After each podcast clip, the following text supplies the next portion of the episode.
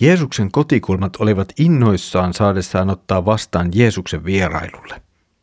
Paitsi, että eihän se nyt ihan niin mennytkään.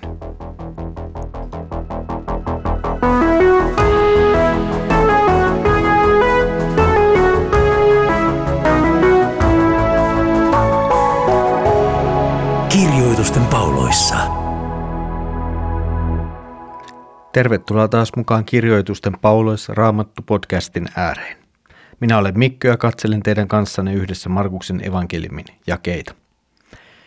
Edellisellä kerran lukemassamme tekstijaksossa vuosia verenvuodosta kärsinyt nainen parani, kun hän sai kosketettua Jeesuksen vaatteita.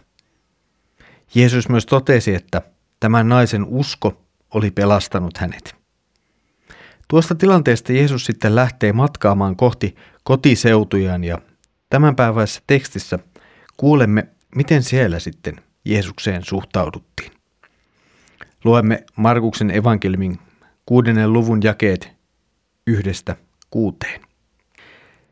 Jeesus lähti sieltä ja tuli kotikaupunkiinsa, ja opetuslapset olivat hänen kanssaan.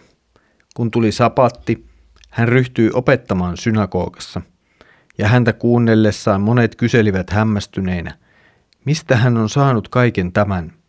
Mikä on tämä viisaus, joka hänelle on annettu? Mitä ovat nuo voimateot, jotka tapahtuvat hänen kättensä kautta? Eikö tämä ole se rakennusmies, Marian poika, Jaakobin, Joosefin, Juudaksen ja Simonin veli? Täällä hänen sisareksakin asuvat – meidän keskuudessamme. Näin he torjuivat hänet. Jeesus sanoi heille, missään ei profetta ole niin väheksytty kuin kotikaupungissaan, sukulaistensa parissa ja omassa kodissaan. Niinpä hän ei voinut tehdä siellä yhtään voimatekoa, vain muutamia sairaita hän paransi panemalla kätensä heidän päälleen. Ihmisten epäusko hämmästytti häntä. Hän kulki sitten kylästä kylään – ja opetti. Jeesus on siis palannut kotikaupunkiinsa opetuslastensa kanssa. Normaalin tapansa hän menee sapattina paikalliseen synagogaan ja alkaa myös sitten opettaa siellä. Tapahtumien lähtökohdissa ei siis ole mitään erityisen ihmeellistä. Paremminkin kaikki menee ihan tavalliseen tapaan, paitsi. Niin, paitsi. Jälleen kerran alkavat paikalla olevat ihmiset ihmetellä Jeesuksen sanoja ja tekoja. Ja tämähän ei olekaan ensimmäinen kerta, kun näin käy. Samankaltaisen reaktion näimme jo aikaisemmin, kun Markus kertoi ensimmäisen kerran Jeesuksen opettaneen synagogassa. Ihmiset olisivat ehkä voineet odottaa viisaita sanoja jonkun kuuluisen juutalaisen opettajan, rappin opetulapselta tai joltakin tällaiseen sukuun kuuluvalta – mutta Jeesuksen suvussa ei ollut mitään tällaista. Lisäksi yleensä lähi kulttuurissa lapsiin viitataan isänsä kautta siinäkin tilanteessa, että isä on jo kuollut.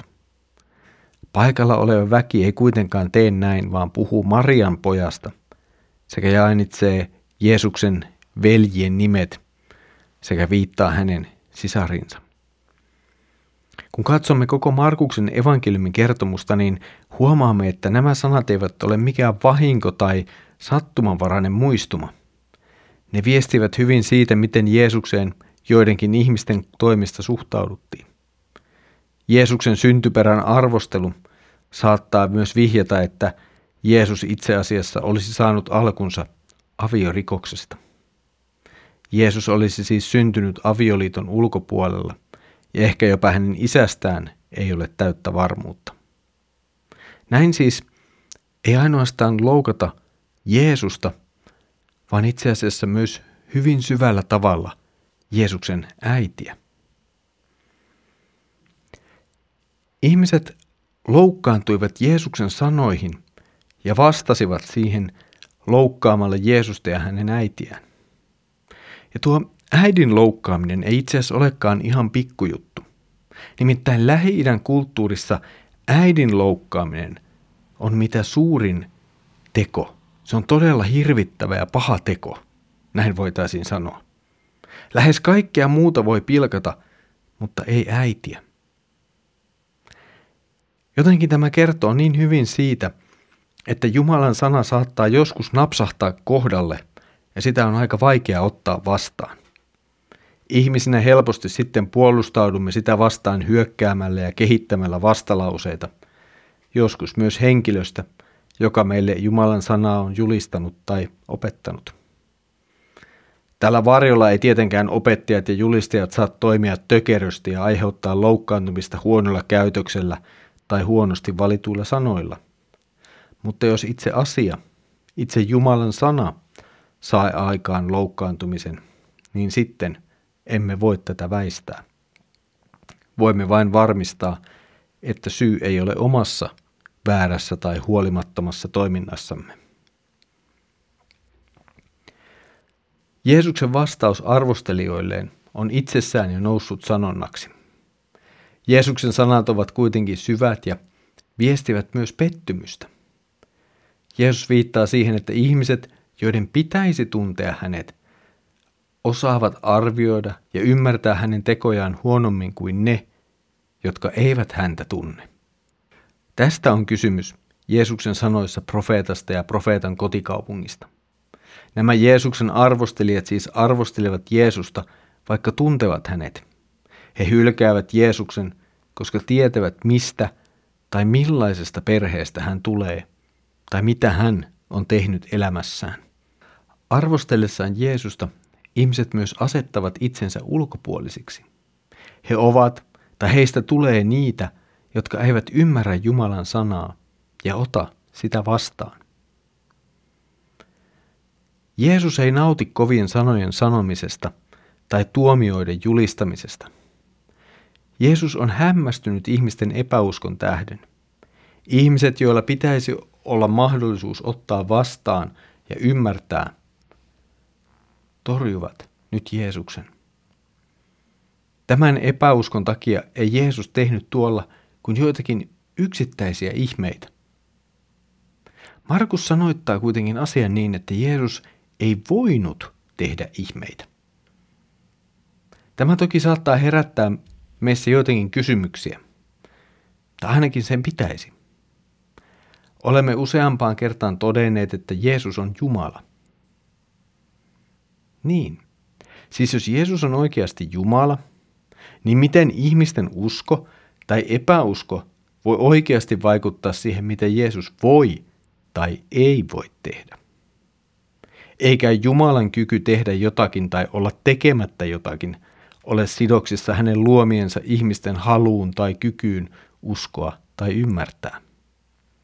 Markuksen evankeliumissa parantumisihmeisiin liittyy aina jollakin tavalla usko. Juuri edellä luimme naisesta, joka uskossa tulee sipaisemaan Jeesuksen vaatteissa, jotta tulisi terveeksi. Ja tälle naiselle Jeesus toteaa, että hänen uskonsa on tehnyt hänet terveeksi. Nyt kysymyksessä on sama asia käänteisesti. Jeesuksella kyllä oli voima parantaa ihmisiä, ja hän itse asiassa paransikin joitakin, mutta juuri epäuskon takia voisi sanoa, että ei ollut ketään, joka olisi tullut Jeesuksen luo parannettavaksi tai olisi ottanut uskolla vastaan lahjan, jota Jeesus oli tarjoamassa. Jeesuksen kyky parantaa ei siis itsessään ollut hävinnyt mihinkään, mutta on aika vaikea parantaa ihmisiä, jos ei kukaan tule parannettavaksi.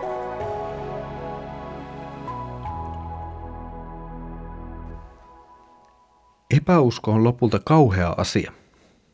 Jos hetkeksikään pysähdymme vaikkapa tämän päivän tekstin ääreen ja mietimme sitä, epäuskon tähden eivät ihmiset saaneet terveyttään takaisin – he jäivät painimaan omien ongelmiensa kanssa, vaikka heille olisi ollut tarjolla apu, joka pelastaisi heidät. Mutta tässä välissä on epäusko. Se ei ota vastaan, se ei halua kuulla, se ei halua ymmärtää. Se jää lopulta ulkopuolelle. Nämä Markuksen evankeliumin jakeet ovat myös meille hyvä varoitus tai herätyskello – on syytä huolehtia, että pysyy uskossa ottamassa vastaan. Uskon kautta meille lahjoitetaan kaikki, mitä tarvitsemme tässä, nyt ja iankaikkisesti. Tässä oli tämänkertainen kirjoitusten Pauluissa Raamattu podcast. Mukavaa, että olet jälleen kerran ollut mukana yhdessä katselemassa Markuksen evankeliumin jakeita.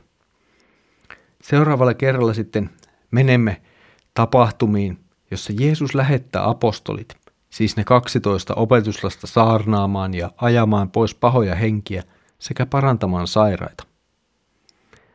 Melkoinen tehtävä. Ja siitä sitten lisää seuraavalla kerralla.